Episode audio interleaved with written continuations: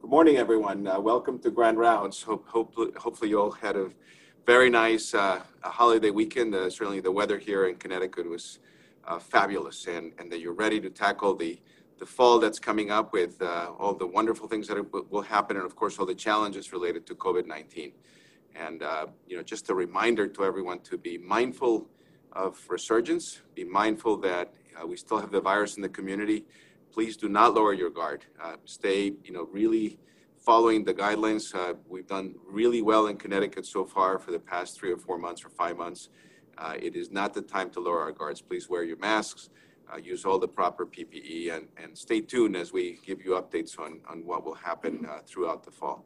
Uh, but today we're going to talk about something very different. before I introduce Dr. Lau, who's our speaker today, just want to remind you of two things which are very important. The first one is uh, uh, Nancy's Run, which is something that we have been doing now for a number of years. And Dan Fisher is, uh, is charged with uh, this community event. And of course, this year, unfortunately, we can't have it uh, all gather in one place uh, in West Hartford. so we will do it virtually.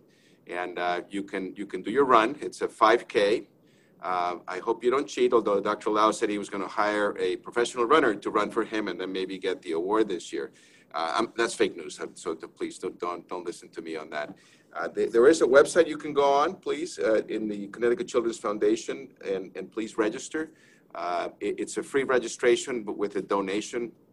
I've already done that this past weekend, and then you have, uh, I believe, till the 13th of September to do your run, your 5K run. You log it in, you send it in, and uh, there'll still be a competition for that. more, more importantly, it really is the ability for us to fundraise for kids, and this is a uh, a, fund that actually supports the inner city kids, and that's something that Nancy really cared deeply about. And so I, I urge all of you to register. Uh, you can walk it, you can crawl it, which, whatever you want to do for the 5K, but please log in and show the support for the children in the city of Hartford.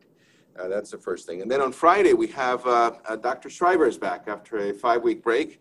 And uh, we have the Ask the Experts uh, session. I think you will get some updates of what's going on with COVID 19 uh, we'll keep doing this every Friday for the foreseeable future. And this Friday, we will have our Danbury uh, uh, colleagues uh, who will join us as part of the Grand Round. So, so that's another uh, plus to, to the event. So again, thank you for joining us.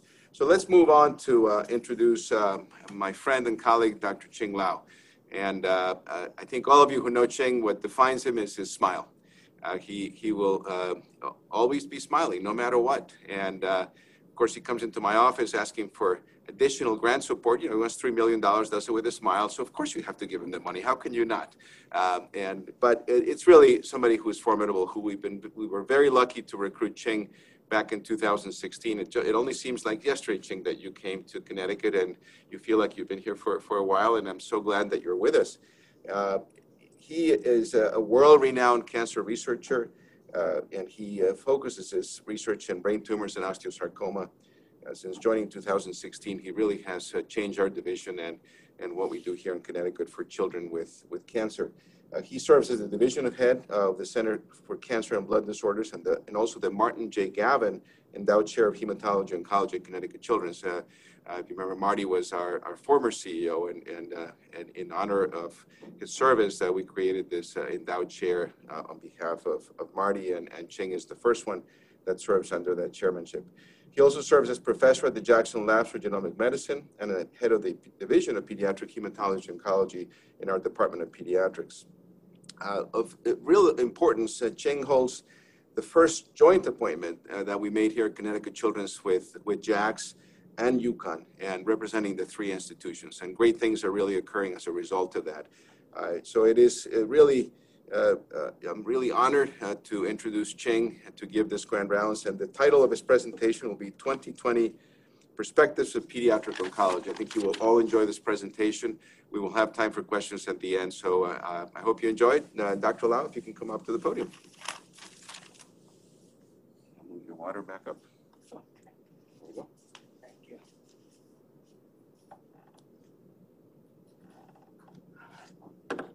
Thank you, Dr. Salazar, for the uh, introduction.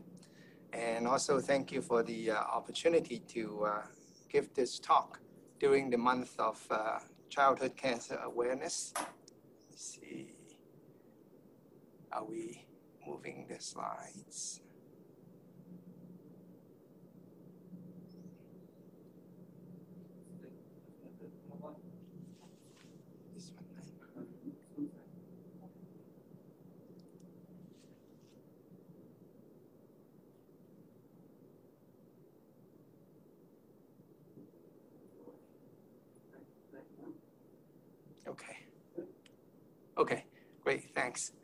So September actually is the uh, month for not only childhood cancer awareness, but also uh, sickle cell disease awareness as well. So usually September is a very busy month for uh, HemOnc. So we dedicate this uh, talk to the uh, celebration and observance of the uh, childhood cancer awareness. So I entitled uh, today's talk as the 2020 perspective of pediatric oncology, obviously playing with words. Uh, the 2020 obviously marks the, uh, the uh, second decade in this century, and I thought that it's time to give a, an update as well as a, a progress report and record uh, for our own um, advances in this field, but also to point out that the whole field is moving towards more precise uh, definition of uh, pediatric cancer as well as more uh, personalized type of uh, treatment, hence, hence, the 2020 with a slash in the middle. Uh, first of all, some sobering statistics. Uh, cancer is still the num number two leading cause of death in children ages 1 to 14 after accidents. So altogether about 1,200 children under the age of 15 are expected to die from cancer in the uh, year 2020. Um, here's a graph to show the uh, variation in terms of the five-year survival rate among different types of pediatric cancers. Overall, I think we have made quite a bit of progress uh, because we are curing about 85% of pediatric cancers. Uh, but obviously, there are some cancers that do better than the others. For example, uh, leukemia lymphoma is in general uh, better than solid tumors. Uh, acute lymphoblastic leukemia, for example, we're curing more than 90% of these children. But acute myeloid leukemia is not doing as well, and that's why there's still a lot of work to be done. Hodgkin lymphoma does much better. We're almost curing all of them. We're up to that now, close to 98% cure rate. Uh, non-Hodgkin's is doing just as well, but trailing a little bit behind. But the solid tumors are not doing as well. For example, uh, bone tumors, we're still stuck at about 70%. Uh, and um, neuroblastoma, we're still struggling to get it above 80%, for example.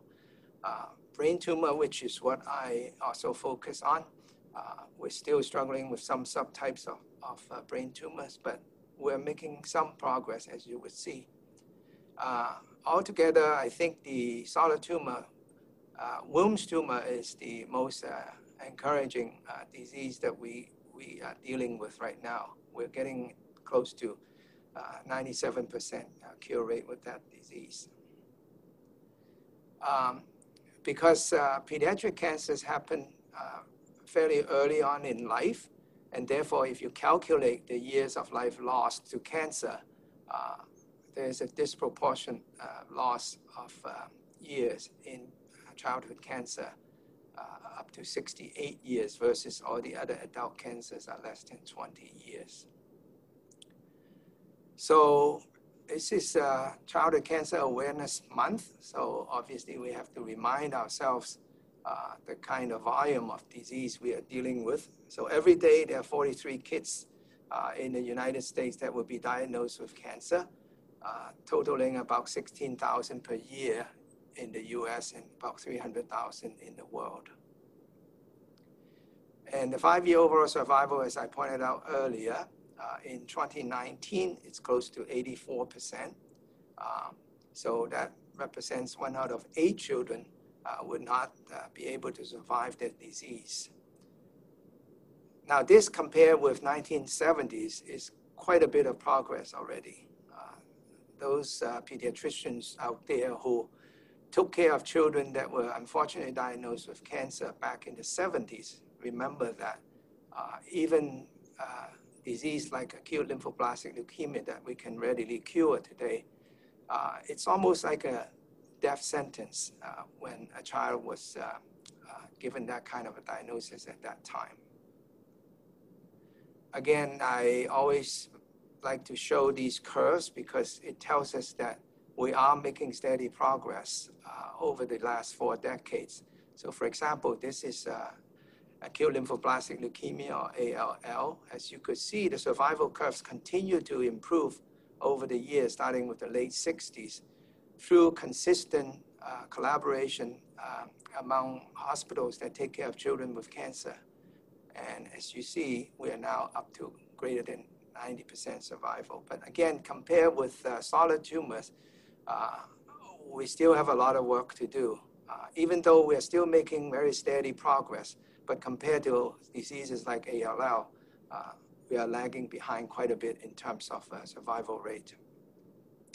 So what contributes to the improved outcome in the last few decades? I always like to summarize it with the following uh, points. Uh, foremost is the multidisciplinary approach to patient care. There's no um, cancer that we can manage by one uh, specialty. So at Connecticut Children's, we're doing uh, the typical approach, which means that uh, physicians and uh, other uh, care providers will come together and we figure out the most optimal plan uh, for treating these diseases. And with the steady progress in each of the disciplines that participates in the care of the patient, together we make strides in improving the, care, the outcome of the patients. Obviously, we now have better diagnostics, both imaging as well as in the clinical labs. Uh, this also is uh, spurred by the uh, recent advances in genomic research, which translates to uh, some very powerful uh, clinical assays, as you would see later. Obviously, we have better surgery now. Um, I don't want to steal the thunder of my uh, surgical colleagues. If I try to describe their progress, I'm going to make all kinds of uh, omissions and mistakes. So I will leave it up to them to one day report to us their progress. Uh, we actually have uh, much better ways of uh, making use of radiation therapy. I will just show you one slide later to illustrate this. Uh, we obviously have better systemic therapy as well, not just local therapy like surgery and radiation. And very importantly, we have been uh, consistently engaged uh, in collaborative research, not only in North America, but globally as well, as you would see. And then as a result of these collaborative research, now we have much more efficient platforms for drug discovery. In the past, it's a very slow pace for drug discovery for pediatric cancer, part, partly because we don't have access to uh, many new uh, agents like in adult cancer. But as you will see, um, uh, things have changed recently, uh, which is also another uh, major reason for us to be optimistic about the uh, further progress. Now, in terms of the platforms, I will show you later that uh, by developing better preclinical models, we're better at uh, predicting which new agents would work well with which kind of cancers and then taking advantage of the uh, in silico methods that I will also show you, uh, we, we are very optimistic that things would move even faster in the next decade.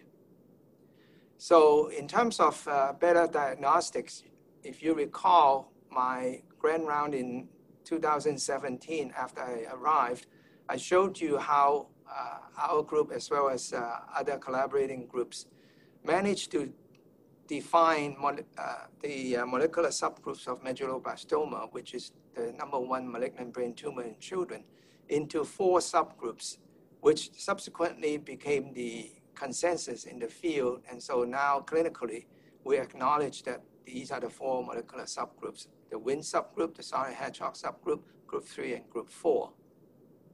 Now, for a long time, we were struggling with this uh, molecular classification because clinically it's very difficult to do this type of classification based on gene expression profiling.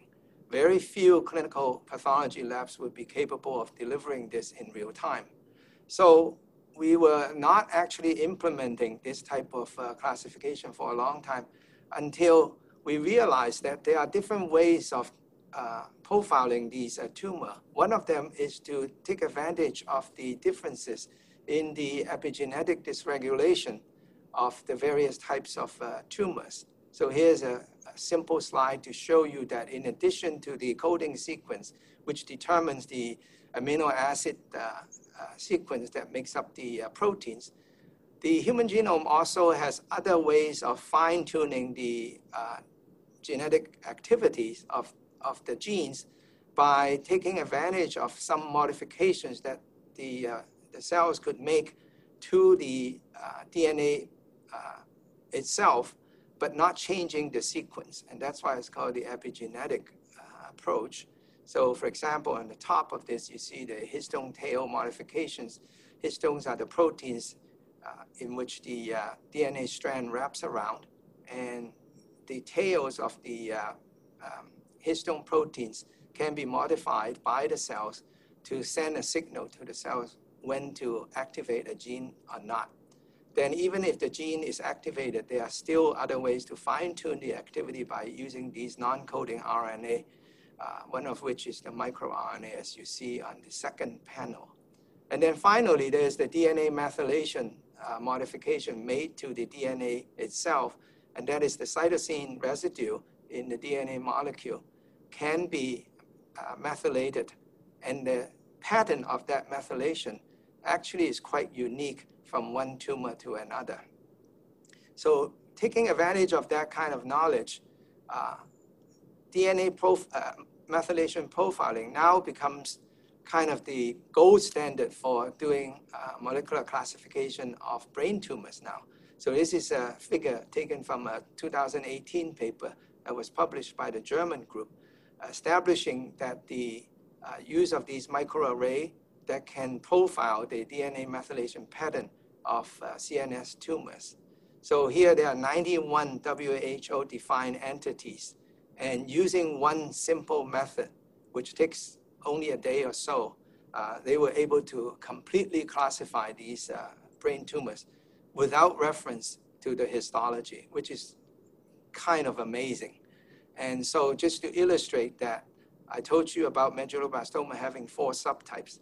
Here it is. The four subtypes can be easily classified by using one assay, which is DNA methylation profiling. Not only that they can subdivide the sonic hedgehog uh, medulloblastoma, they can actually subdivide the sonic hedgehog subtype into uh, children adult subtype versus the infant subtype, which is mind boggling. And we started uh, adopting this in collaboration with the uh, German Center. Uh, and basically, this is the kind of re report that we can generate based on the uh, profiling.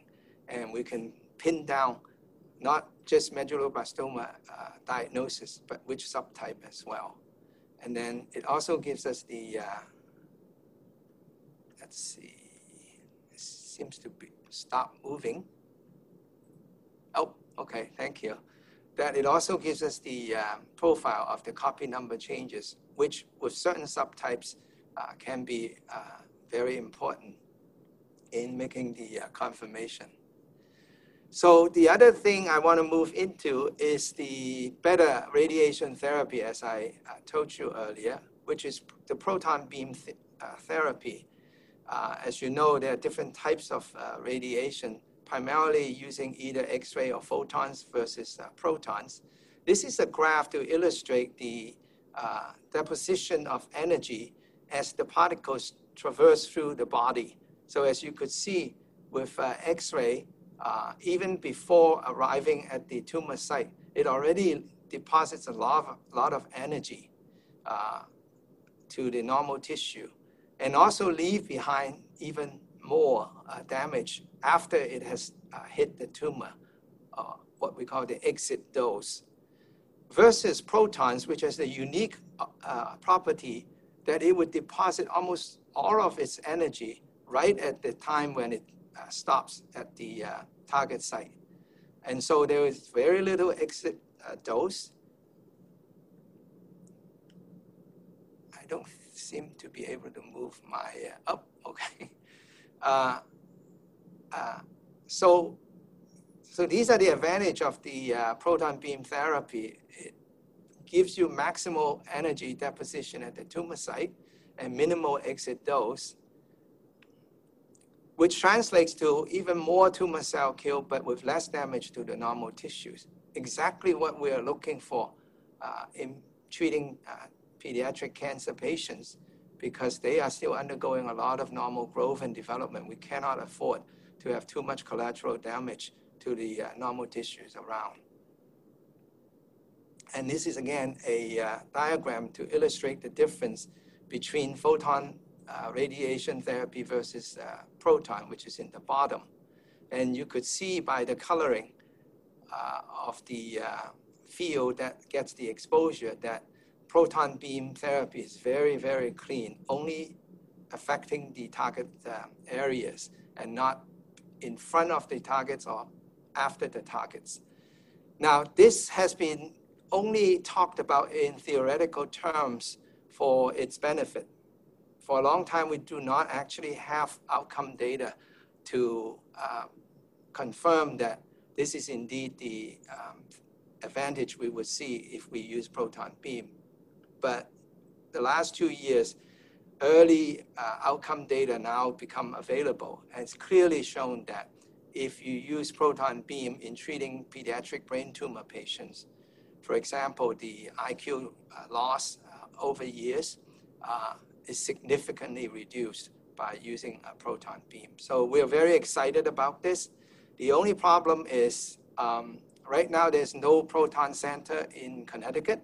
So we have to send our patients either to Boston or to New York. So I just want to put in a plug to see if uh, we can work with other adult hospitals to start formulating plans to have our own um, proton center because these children, when they have to go to uh, um, Boston, for example, for six weeks to get these daily treatments, uh, can be very disruptive to their family life as well. I think I need help advancing again. Sorry about that. So in terms of systemic uh, therapy, I just want to uh, illustrate this uh, by saying uh, these days immunotherapy is kind of in the uh, uh, center stage, and there are different ways of developing immunotherapy. For example, you can make use of antibodies. this is going back to our high school biology class now. You know, the antibody structure is it has two variable arms that determines the uh, ability to recognize variation in the target proteins uh, anchored in the constant region uh, of the heavy chain. And so when you make use of these antibodies, initially we always start with uh, mouse uh, antibodies because that's how we make the initial discovery. But obviously, mouse protein uh, is a foreign protein, so it would induce a lot of uh, immune response in the human body. And so efforts have been made to systematically convert the mouse antibody into more human-like to minimize the immunogenicity of these uh, proteins. And as you could see here, you can first change the uh, constant region uh, into a chimeric antibody, and then you do more humanization of the antibody, and then until you finally get to the complete human version. Next slide, please. And then the alternative is to still make use of the uh, antibody binding uh, capacity, which is in the what we call the FAB fragment, but combine that with the other molecules in the T cell receptor complex to create these uh, molecules called chimeric antigen receptors or CAR. You see this all the time in uh, lay press these days. Uh, next slide, please. Keep, keep, yeah.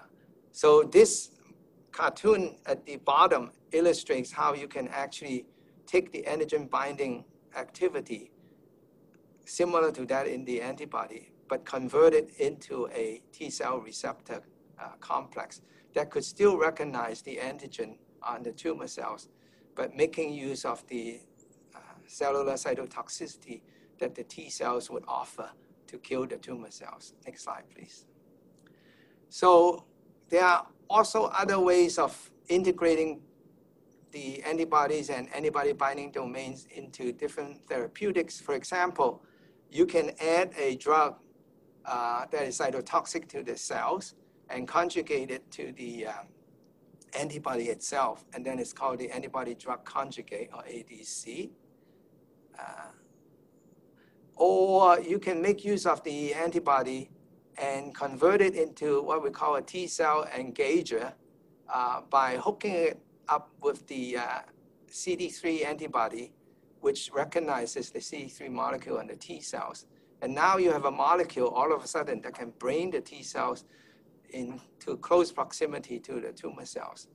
You can even create these what we call bispecific uh, T cell and, uh, engager or BiTE cell, uh, uh, molecule.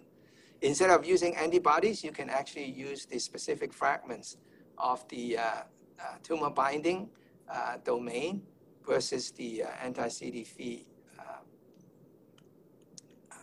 yeah.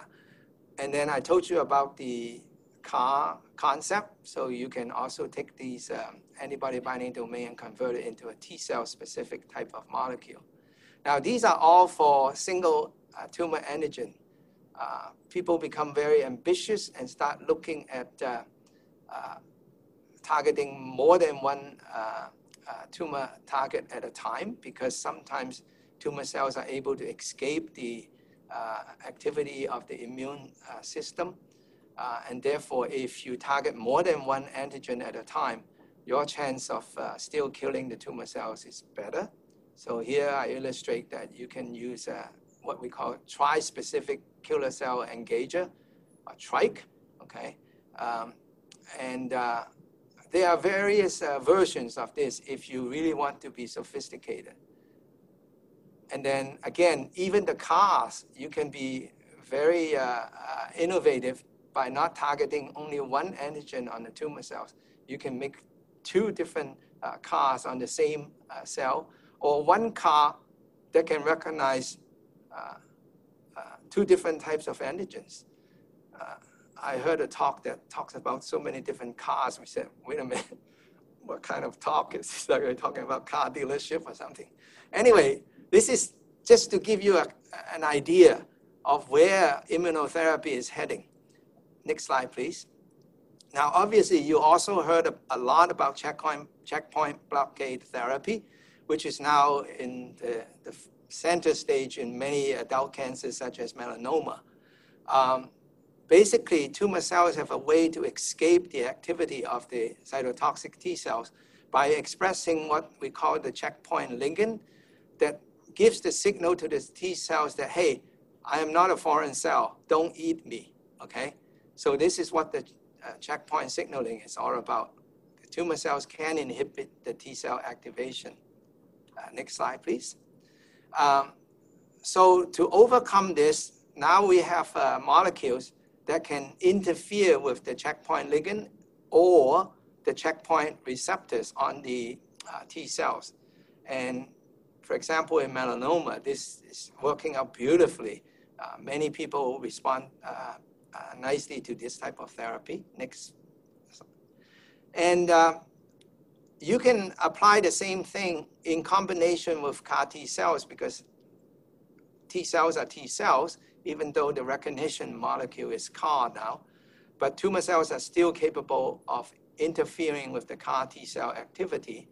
And so you can, uh, next slide, yeah, you, oops, sorry. You can actually now uh, make use of uh, the checkpoint blockade uh, inhibition type of strategies, combine that with CAR T cells, which is now actually yielding very positive results as well. Next slide, please. Now, to illustrate that this is not science fiction, we actually are seeing uh, positive clinical results uh, in pediatric cancers. For example, with neuroblastoma, it was discovered that there is an expression of this molecule called GD2 in on the surface of the uh, uh, neuroblastoma cells by actually creating an antibody against this GD2 molecule on the neuroblastoma cell surface. We can make use of various strategies such as the uh, macrophage killing or granulocyte killing or even NK cell killing. Uh, next slide, please. And again, you can start thinking about using combination of strategies, not just uh, using the uh, GD2 antibody itself, but again, you can also convert that antibody binding activity into a CAR that could recognize the uh, neuroblastoma.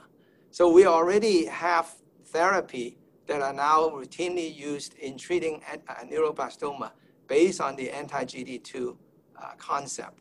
Uh, next slide, please. Now, you probably heard most about the CAR T cell against uh, pediatric uh, leukemia, which at one point uh, hit all the uh, headlines of major newspapers, including New York Times or Washington uh, Post, etc. And again, this is now becoming routine for certain types of uh, acute lymphoblastic leukemia. Basically, you take the patient's um, T cells. Uh, a patient typically has uh, either relapse or refractory B cell malignancy. And you create these anti CD19, which is the molecule expressed on the leukemic uh, cells, and convert the patient's own T cells into a CAR T cells. After you have accomplished that, you can infuse these uh, uh, engineered T cells back to the patient, and these CAR T cells would seek out the uh, lymphoblastic uh, uh, uh, leukemia cells and destroy them.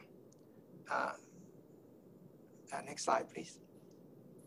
So this is the actual first patient that received this therapy. name is Emily Whitehead. she made it to all the headlines. Uh, the night that she was given the uh, CAR T cells, um, she was in the ICU, and everybody expected her not to make it that night.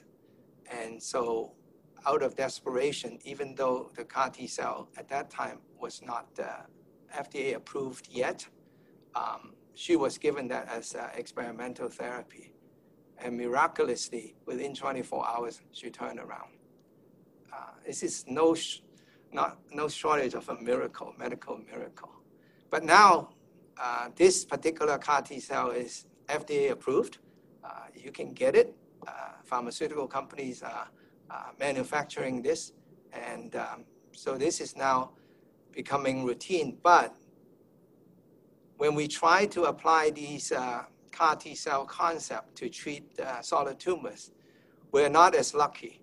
And we're still trying to figure out how to overcome this uh, intrinsic resistance to this type of therapy among the uh, solid tumors. Uh, next slide, please. So these are the efforts that are now ongoing, again, hoping that we could make use of the same strategies to treat uh, different types of uh, solid tumors. So this is a paper that just came out recently from the Stanford group, again, applying the same GD2 type of CAR T cells in treating a very difficult uh, to cure uh, type of mal uh, malignant uh, gliomas. Next slide, please. And you can also do a different type of engineering to make the T cell uh, receptors more easy to recognize the specific uh, mutation that these uh, uh, glioma cells have undergone. And this is a, a, different paper from a different group from the UCSF group. Hideo Okada also came out within the last few years. Uh, showing uh, early success. Next slide, please. So these are all very encouraging news, uh, but we cannot rely just on immunotherapy alone to take care of all the patients with different types of cancers. So for a long time, my group and other collaborators have been focusing on developing small molecules that could also um, take advantage of the genomic uh, findings to pinpoint the um, vulnerability of the uh, tumor cells.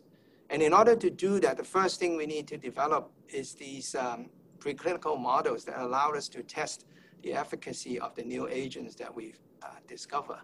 So we spent almost 15 years developing a whole series of these uh, patient-derived xenograft models. But specifically, we wanted to do it orthotopically because apparently the microenvironment in which you implant the tumor tissue heavily influence the behavior of the tumor cells to the point that if you use a PDX that is uh, established in a site that is foreign to the tumor cells, and when you use these models to test drugs, you could be misled because the behavior of the tumor cells have been altered by the uh, presence of the microenvironment. So this was a work that I collaborated with, with Xiaonan Li, who was my former postdoc. And we have quite a large uh, series of uh, PDX now. And this work is still ongoing here in Connecticut uh, at uh, Jackson Lab. Next slide, please. So this is just to show you that uh, we can monitor the growth of these tumor cells in these mouse xenograft models. Next slide, please. And making use of um, in silico method is another uh, strategy that we adopted in the last 10 years or so.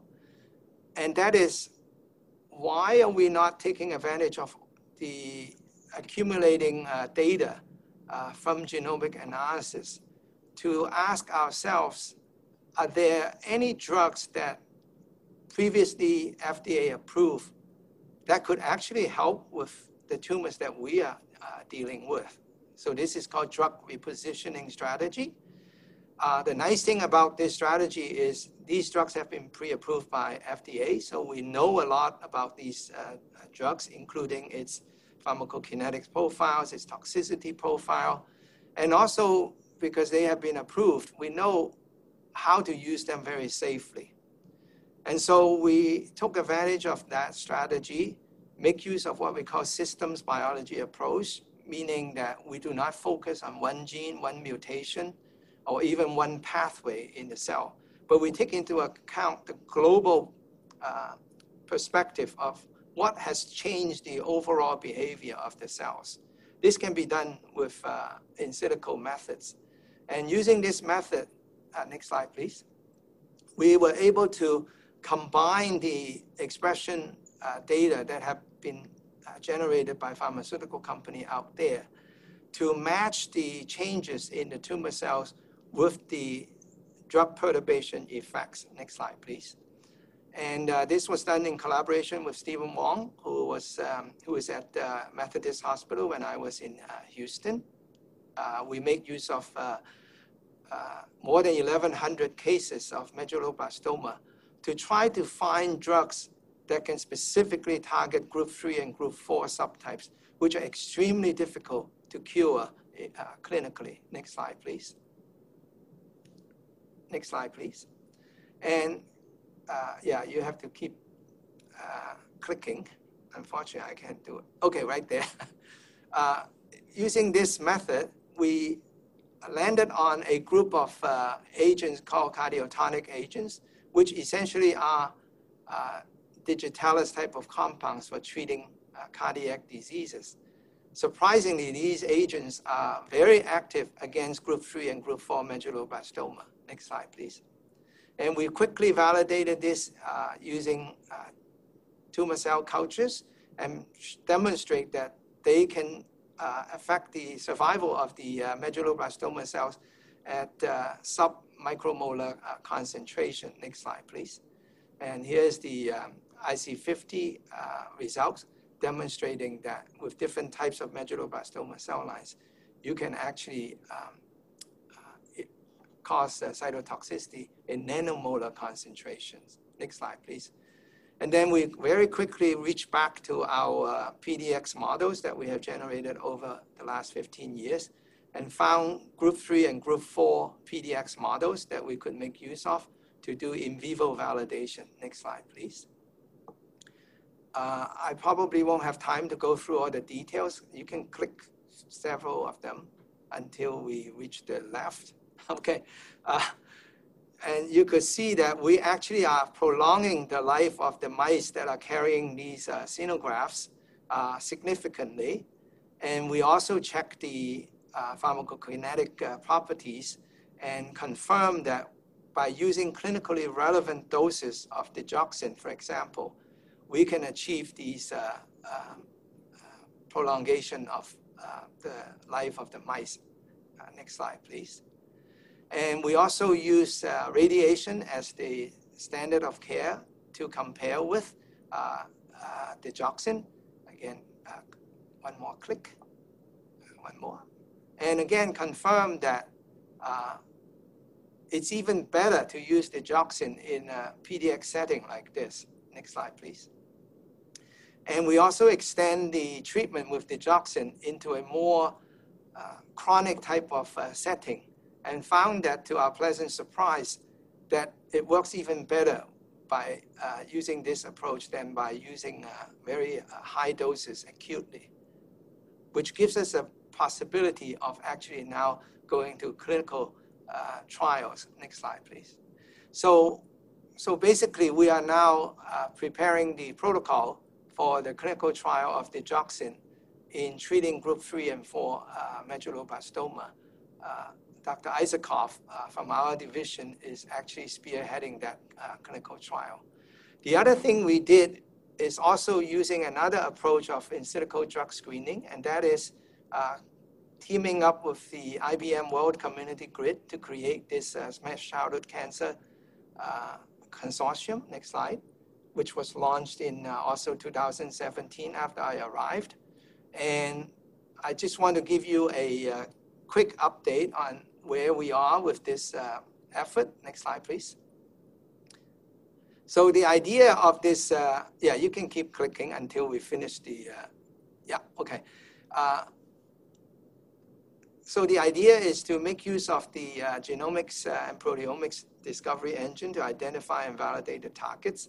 And then very quickly, we do the structural analysis of the targets and then upload all the data into the World Community Grid run by IBM, which is actually a uh, crowdsource uh, type of approach. Uh, we have more than 800,000 volunteer CPUs that are made available to this grid for us to use when their owners' uh, uh, computers are idling at night. And so we are, one more click, please. And so we were able to screen more than 5 million chemical structures to try to match the structure of the target protein that we are, we are focusing on. And next slide, please.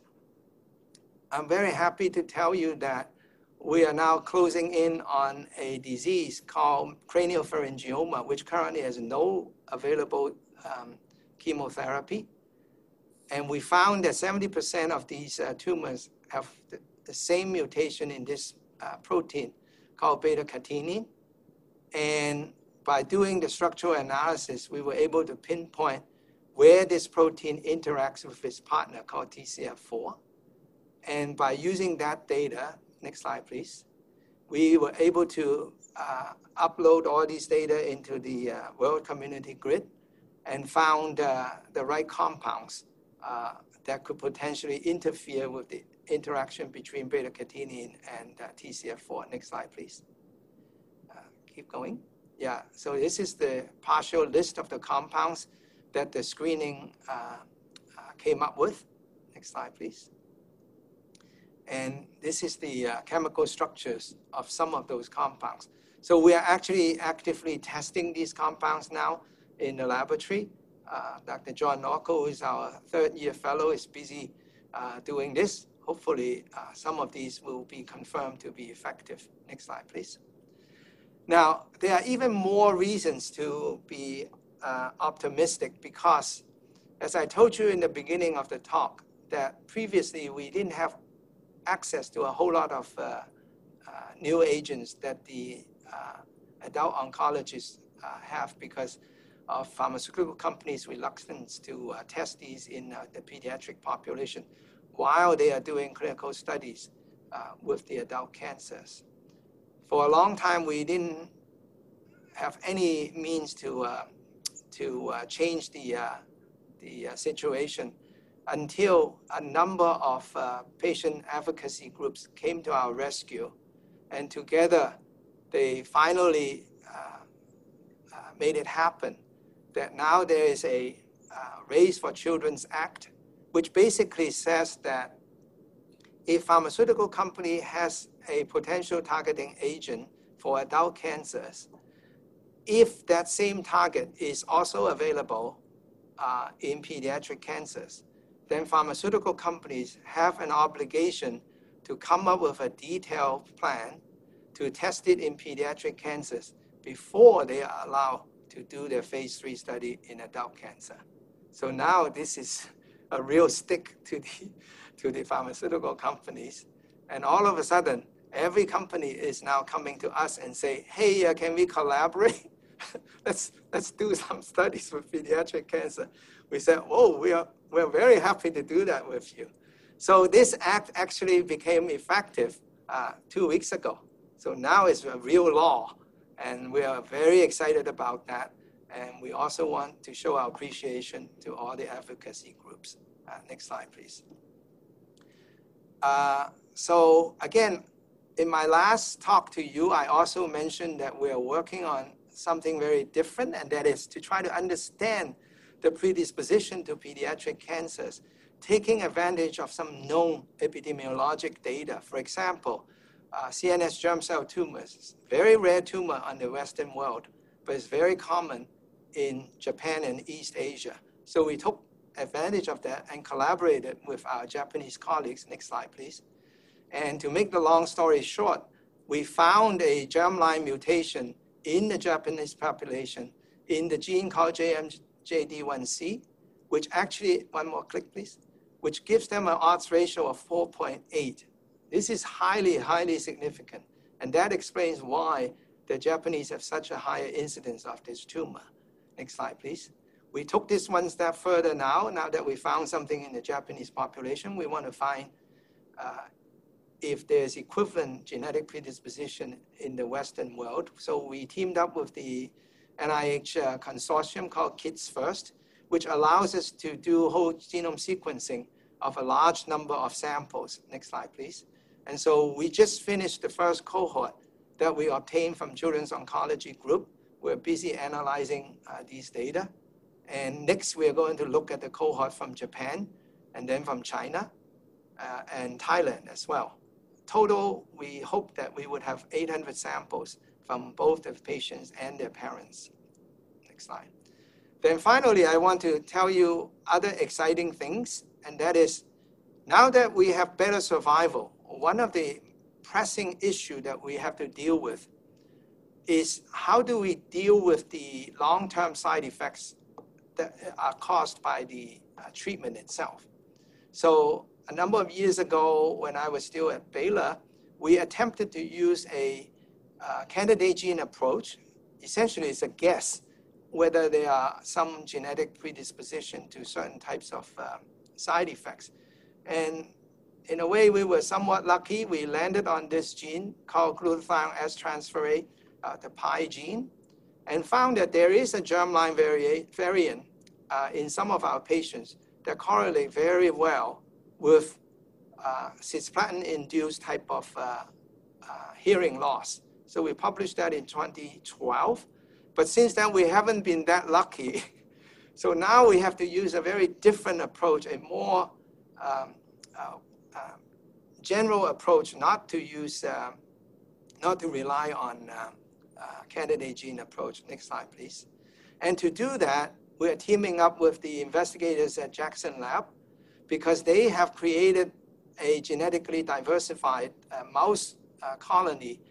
The genetic heterogeneity rivals that in the human population. This gives us the opportunity to do these gene, uh, uh, GWAS, uh, genome-wide association studies in animals within a, a, a limited number and be able to make the initial discovery of what are some of the germline uh, variations that correlate with the um, treatment-induced toxicity. So almost one third to one half of our long-term survivors have one or more of uh, these type of toxicity, including hearing loss, uh, neuropathy, uh, infertility, uh, cardiotoxicity, uh, or even secondary uh, malignancies. Now, these are not science fiction again. Next slide, please, because the Jackson Lab investigators have already published several years ago that using this approach, they can now find the genetic susceptibility to chemotherapy-induced uh, bone marrow suppression. So we are very excited about this uh, opportunity. And next slide, please. And in fact, uh, Dr. Olga Salazar is already ahead of us because she already started collaborating with the Jackson Lab to study the genetic predisposition to anthracycline-induced cardiotoxicity in these, uh, in these mouse colonies. And already, with only 10 such strains of mice, she could identify that there is huge variation in terms of the uh, phenotype, suggesting that there is a genetic uh, component to uh, predispose these mice to the different uh, uh, severity of uh, these um, agents. Next slide, please. So I just want to end by saying that there are obvious reasons for optimism, as I only highlighted a few of them today. But the nice thing is moving forward because now we have learned how to do these things in a much more efficient way. I anticipate that in the next 10 years, things are going to move even faster and faster, and we should be able to come up with uh, better treatments in a, in a realistic uh, time frame. For example, I just want to point out that we just got a paper accepted this week which took us only one year to figure out what a fusion gene in a very rare type of brain tumors is actually doing. I would say that if this has been 10 years ago, it probably would take me four or five years to figure that out. But in less than one year, we did it. I just want to end by uh, using this slide to remind ourselves that um, this is the uh, month of uh, childhood cancer awareness. And I just want to say to the uh, children who happen to be watching this that um, we love you. Um, even though sometimes you might think the doctors and the nurses are very mean people because we do nasty things to you, we hurt you, we cause you to have pain. But keep in mind that we have your best interest in mind. And we apologize for doing all these nasty things to you, but it's all because we love you and we want to save your lives. This is the best we could do right now, but I promise you that we will not stop looking for better ways to treat you that would uh, help you recover faster and with less discomfort, less pain, and certainly less problems in the future. I also want to speak to the parents, and I want to applaud you for partnering with us to take care of your child with cancer. I know a lot of sacrifices that you have to make in support of these uh, treatment. And therefore, I want to use this uh, slide to remind ourselves why we have the Awareness Month and that is, after all, we are dealing with children uh, that are the patients. And this is a very good reminder that uh, we are all in this together and we need to participate in the advocacy for uh, this type of uh, uh, endeavors to make sure that none of our children who is inflicted with cancer would have to um, suffer the, um, the uh, death or the um, potential side effects from the treatment itself. Thank you. I'll take uh, questions if there's enough time. Thank you, uh, Ching, for you know truly uh, outstanding grand rounds, uh, and and certainly for your your comments at the end uh, regarding uh, our responsibility to the kids and to the parents um, and grandparents and family members that are part of that team. Um, but I also would, you know, want to make sure that I, uh, in, the, in, behalf of uh, the Department of Pediatrics and Connecticut Children's, we we thank you and your your team, and you know those warriors up on the on the fifth floor and the eighth floor, uh, battling uh, every day to make sure that those kids survive. And uh, it's hard. It's very difficult work. Um, lots of tears, um, but also lots of laughter and success. So, so thank you, and thank you for uh, for believing in, in us and, and everyone in your team for that. So we do have uh, we have some time for questions, and, and I have uh, there's several that come up. Um, the first one is uh, so John Shriver, who's uh, our head of infectious disease, says, "Ching, this is a great grand rounds!" Exclamation points. Um, and and he just wants to point out to everyone that uh, to to your point that this is not science fiction a close friend of his was just cured from, and the answer is cured, underlined, from metastatic malignant melanoma with brain metastases uh, by use of the checkpoint immunotherapy. Uh, so what you're telling us is not science fiction, and, and tumors that otherwise would not have been cured because of the tenacity of researchers like you and your team members actually get this done. So I don't know if you want to make any further comments on how do we make people believers? Because sometimes you get into uh, naysayers and you think everything is gloom and doom. Well, I think as uh, physicians as well as uh, uh researchers, uh, it's part of our responsibility to be able to communicate these exciting news and developments to the general public. I think sometimes we shy away from such opportunities, and therefore um, I would urge uh, my colleagues uh, to take a more active role in speaking to uh, general public as long as we are given the opportunities.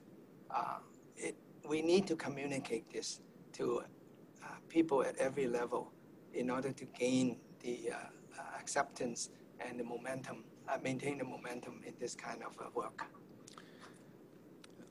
Uh, a question from uh, Dr. Emily Germain Lee, who's head of our pediatric endocrinology division and uh, NIH funded researcher and NASA funded researcher. Just sent uh, mice up into space. And uh, so she's a believer. Uh, great talk. What do you see for the future of the treatments for craniopharyngioma based on the beta catenin based findings? Do you think it could keep the tumors at bay with avoidance of surgery radiation? Well, that's the hope because of the location of the tumor. Craniopharyngioma is not easy to uh, surgically resect because it's sitting right where the hypothalamic pituitary axis as well as where the optic chiasm is. So if you perform very aggressive surgery, you can cause more harm. And so surgeons, especially in the Western world, tend to only do a biopsy to help with the diagnosis and then send the patient to um, radiation. Unfortunately, radiation itself is not the panacea either because it has all kinds of uh, potential side effects associated with it. So it is true that the motivation for us to do this work is to find an agent that can slow down the growth of these cells. We think that interfering with the interaction between beta-catenin and TCF4 may be a, a potential uh, avenue.